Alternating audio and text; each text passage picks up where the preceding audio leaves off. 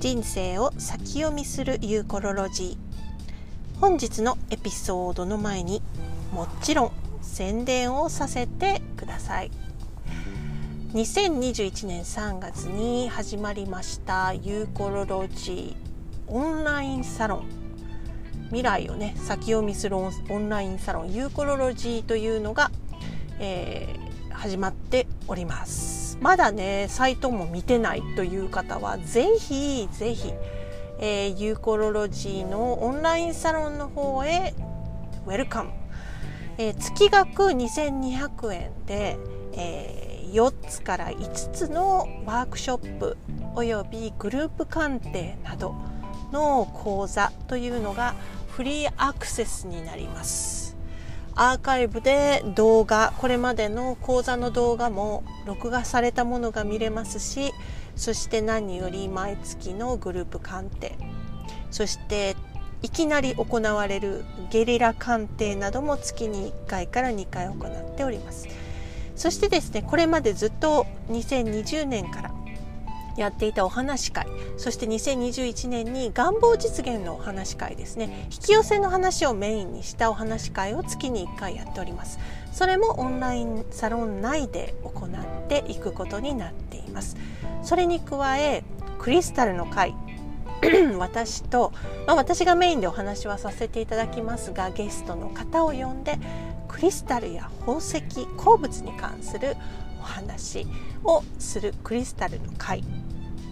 そして植物の会というのもございます。植物の会は、えー、園芸コーナーでですね十何年以上も、えー、働いてこられた経験のある植物のアドバイザーさん山田美沙先生をお迎えして植物のあれやこれやについて質問にお答えいただいたりそれからディスカッションを行ったり、えー、していきたいと思っております。観葉植物野菜、えー、ね、庭で育てる草花、えー、お野菜果物なんかいろいろな植物に関することをみんなで学んでいきたいと思っております。それは、え毎月第4水曜日に行われます植物の会。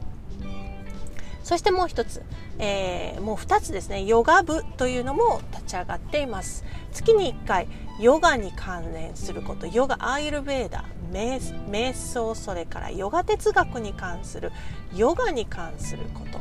をトピックに、えー、月に1回お話ししていくというワークショップです。私が、えー、ファシリテーターとしてヨガの先生それから瞑想の先生アイルベーダのプラクティショナーさん。そういった方々ヨガに関するあれこれに関わっている人たちを呼びしてヨガの話をしたり瞑想したりしたいと思っています。そして エコライフスタイルの会というのもあります。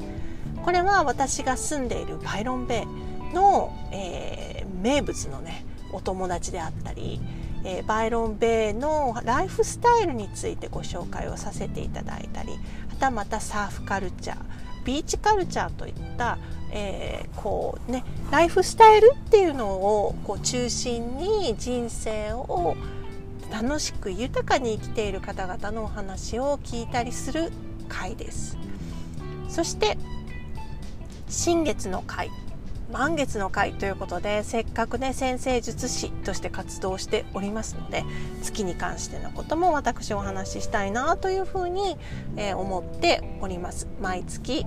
1回新月毎月1回満月。その日に45分間のお話月に関するお話と瞑想というのを行っております。そういう感じで、えー、内容盛りだくさんなんですけれども月額2200円でこれらの、え、植物の会クリスタルの会エコライフスタイルの会願望実現のお話会ゲリラ鑑定グループ鑑定全部が受けられるというお得な会になっていますのでぜひオンラインサロンユーコロロジーへご登録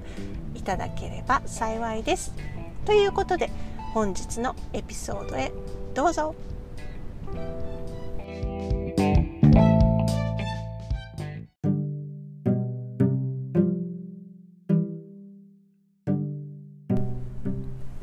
人生を先読みするユーコロロジー本日のエピソードは言葉を操ると人生を動かせるですあの言葉遣いとかまあ、あの何を言うかとかそういったことで、まあ、幼い時からですね皆さんまあ教育を受けたりとかしてると思うんですよね。例えば何かこう悪い汚い言葉を使うと「こらそんな言葉使うたあかん」とか怒られることあったと思うんですね。でもあの私たちはどういったこう発言をするかというかどのようなこう内容を口に出すかということに関しては特に教育を受けるということはあまりなかったような気がします。でもしかするとご家庭によってこうすごく意識の高いご両親に育てられた方はそういったことはあったかもしれないんですけれども、まあ、普通の家庭で育ったねあの私たち、えー、あの20世紀に育った私たちあの21世紀ではなくね20世紀に育った今の30代40代50代の私たちたちっていうのは、まあ、割と、まあ、口に出すことに関しての教育という言葉言葉としての教育っていうのは受けてないと思います。であのはあ？何を言うてはるんやろうというふうにあの思われる方もいらっしゃるかもしれませんが、まあ、あの私がですねずっと先生術の専門で、まあ、あの鑑定をしてきました。それから講座もずっと行ってきましたし2011年かな？11年12年ぐらいの時っていうのはまあ今でいうリトリートですねあの海外で合宿を行うようなこととかもまあやってきた中でですね割と行うワークが多かったものあるんですね。で、まあ、これは心理学を学んだことから私も非常に大切なことだなというふうに学んだことなんですけれども自分が普段どんな発言をしているか仲いい人とお話ししている中でそれから家族とお話ししている中でどんな言葉をこう会話の中で口にしているかっていうのは非常に大切だなということをあの身をもって感じました。で今でも身をもって感じますしもう最近ではですね親になって子供に対してどういうこうスタンスでの言葉を使っているかっていうことは非常に大切だなというふうに思うんですね。それが言葉遣いではなくてですね何を言うか何を発するかということなんです。例えばものすごい丁寧な言葉でも常にネガティブなことばかりを言っているとそれがその人の人生にダイレクトに伝わっていきます。しかしながら例えば言葉が非常に荒かったとしても日常の中でポジティブな言葉ポジティブなことを発言しているということを続いていって続いていくようであれば多少言葉が荒かったとしてもですね、まあ、物事はうまいことをこうその人に、反応していっているというケースもあると思います。で、まあ、あのもう少しいろいろ分かりやすく言うとですね、まあ、普段何どんな話をしているかということですよ。えー、愚痴を毎日同じような愚痴をですね会社の愚痴を家に帰って言っているのか同じようなこう愚痴を家族が何も手伝ってくれないということや家族が何もしてくれないということや旦那さんがこうだっていうような愚痴っていうのを言ってないかどうかというのも非常に大切であると思います。でこれねあの私自身非常に耳が痛いところでもございますけれども、はい、あの 旦那の旦那のに対する愚痴というのはですねなんかこうあのこういったネガティブなことは発言してはいけないよって言いつつもなんかこうネタになって友達との間で発してることもまあたまにありますから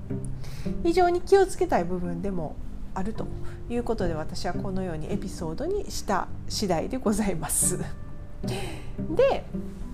まあ、例えばですね、まあ、何のこと言ってるのかよく分かるような分からんようなという感じあると思うんですけれどもやっぱりなんかいろんなことが無理とかね例えば「最近元気?」って言って「どうしてたん?」とかって言った時に「あこんなことがあの最近初めてなとか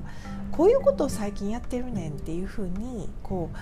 ポジティブで楽しいようなフィードバックがあると非常にいいんですけれどもいやーなんか最近ちょっとなんか体調悪くってとかそれから仕事がなんか大変やってとか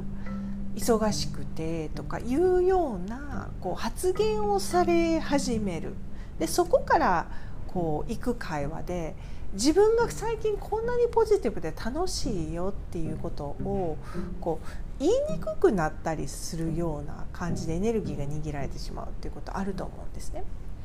でまああの自分のエネルギーに対して同じエネルギーのものがあの同調してそれを寄せているということですから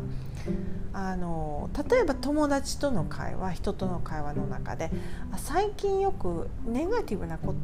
こう話題が多いなとかネガティブなことばかりを友達からあの話すされることが多いなと思ったら少し気をつけてみてください。というのもこうそういうねあのエネルギーの波長になっているということがよくあるからです。でそういう時は特に自分がどんな風に言葉を使って話をしているかということに注目していくのはどうでしょうか。でちょっと分かりやすく例に出してみますけれども5つほどねどんなこう言葉っていうのはをは使わない方がいいのかで使うのであればこうこんな風に使っていた方がいいんじゃないかっていうこうようなことをちょっと紹介したいと思います。例えばねあの何々しなくてはならないっ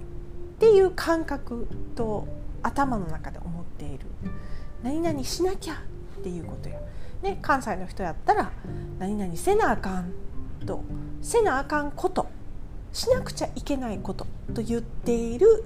そのスタンスというのを少し考えてみましょう。何々しなくてはならないというのを何々をしたい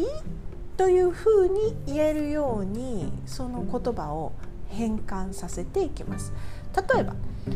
洗濯物を今日は絶対せなあかんねんというふうに言う言い方であるよりもそれではなくって今日はね絶対洗濯物を片付けたいのよっていうふうに言葉を使いましょう。洗濯物今日絶対せなあかんねんっていうのではなく今日は洗濯物を全部片付けたいのよ。というふうに言う。おっしゃる。あのこれは何々しなくてはならないというとどういう感覚が体にありますか？何々しなくてはならないっていう感覚の時っていうのはちょっとこうこうなんて言うのかなちょっと窮屈な感じがするんですよ。でもあの洗濯物今日は片付けたいっていうこう意思みたいなねこう自分から自発的にやりたいんだよみたいなこうコントロールされてやるんではなくって自分からやりたいと思っているというふうに言うスタンスの方が体は非常にオープンな感じを感じると思います。なので何々しなくちゃいけない何々しなあかん何々せねばならないというモードで毎日この体の窮屈な感じ何々せなあかんねん仕事に行かなあかんねんご飯を作らなあかんねんこれをこう言い続けることで非常に体がこ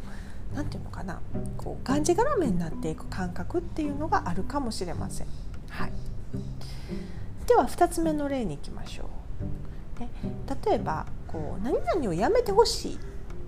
ていう言い方をしている時それは代わりに私はこうなってほしいという言い方に変えていく私は何々やめてほしいっていうことよりもこうなってほしいっていう言い方に変えていく。例えば、ね、あの家の中で男の人あるあるですけれども靴下を脱いで置きっぱなしにするのやめてほしいというね言い方をですね靴下脱いだ後はこの洗濯がカゴに入れてほしいねという。これ似て非なるものでしょ？靴下を脱いであの置きっぱなしにしとくのやめてくれる？っていう言い方よりもこの靴下脱いだ後この洗濯かごに入れてほしいね。っていうふうに言う方が角は立ってるかもしれないけれども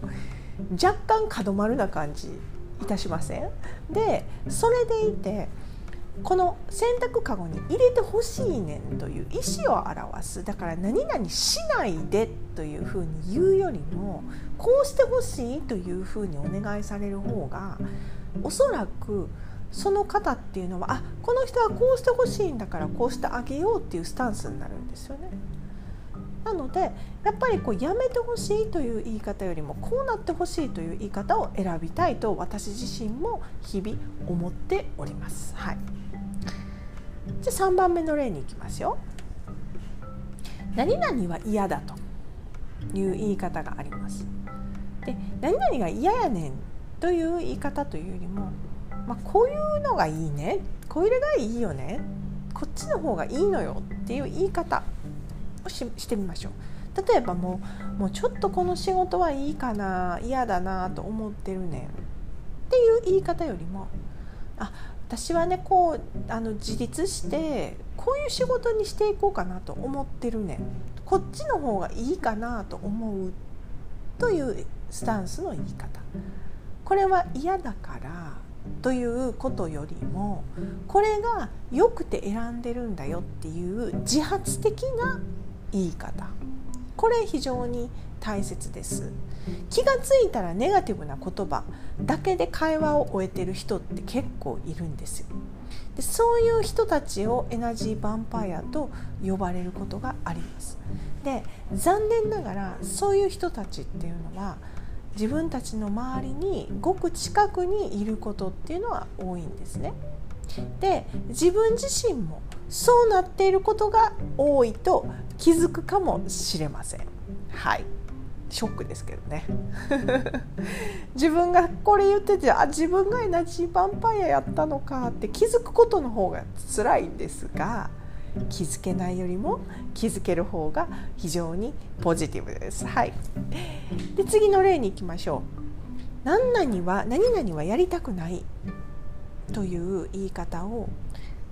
もう分かりますね。何々をこうしたいっていうふうに言う言い方。例えばよくあのこれある私あるあるですけどもうあのもう食器洗いはしたくないもうキッチンには立ちたくないっ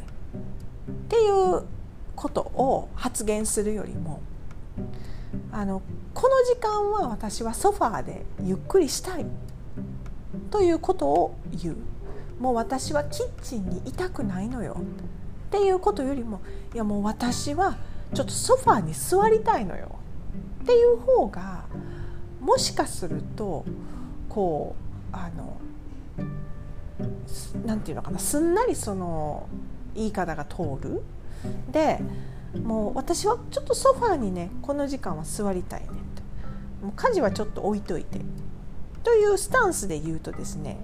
やっぱり角が立たないというかもうもう家事はやりたくないでやりたくないんだということを主張するよりもこれがどうしてもやりたいのよって主張する方がやっぱり体の感覚っていうのは楽なんですよね。はい、分かってもらえますでしょうか。はい、でも最後の例ちょっとあのもう一個言いますね。例えば何々はやめたいといろいろやめたいこと皆さんあると思います。もうあのスマホみんなやめたいとかね。お酒やめたいとかね。でそのやめたいという代わりにこれを始めたいという言い方をしましょう、ね、違うこと。ちょっと問題のすり替えにはなりますけどやめたいという代わりに何々を始めたいというふうに言う。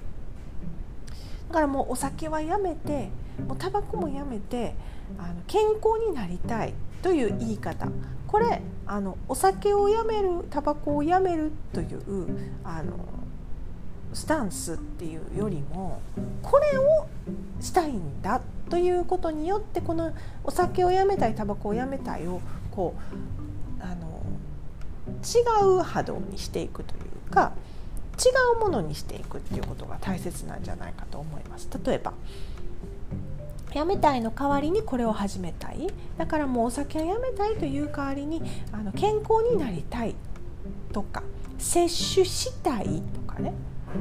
あるいはあの早寝早起きを始めたいと。だからやめたいことにエネルギーを注ぐのではなくって始めたいことややりたいことにエネルギーを注ぐということをしましょうということなんですよ。だからこれ全部何を言いたいかっていうとこれをやめてほしい。これを嫌だ。これはやりたくない。これはこれこれせなあかんとかこういうことはしないでほしい。っていうことを言うよりもこれをしたいのよとかこうなってほしいねんとかこれがいいのよ。これをこうしたいのよ。これを始めたいのよ。っていうこう何々したいというこう英語で言うと「I want to 何々」の方のみにエネルギーを注いでいくということをしていくとおそらく何々をやめなあかんとか何々をせなあかんって言っている時よりもエネルギーはスムーズに動きますから物事も全部まるでこうオートメーションでこう全部が自動で自分のために動いていくようになると思うんですね。例えば駐車場のパーキングいつも近くに止めれへんねんなっていう文句を言い続けるよりも私いつもこの近くにパーキングが止めれるんだよねっていうふうに言い続けることの方がおそらくそれを引き寄せる確率は高いと思います。もう止めもしてない駐車場に行き着く前から駐車場止めれへんねんなっていう思いがあるようであればそれを現実化してしまいますからそれが、まあ、いわゆる引き寄せの法則ですよね。だから言うのではなく思うのではなくこうであってほしいなという理想やこう思い、えー、願いですね願望のようなものっていうのを先にこうエネルギーとして占拠させる方が大切だと思います。それでいてそのできないことっていうのにエネルギーを注ぐのではなくてできることにエネルギーを注ぐことの方が物事はうまくいく。というふうに言えると思います。はい。最後にあやっと言いたいこと分かったっていうあの方も多いと思うんですけれども。でそのようにこう願望を実現するというと、まあ、ものすごいこうあの大げさなあの感じしますけれども。備えに大げさなものではなくって実は願ってないことを実現している。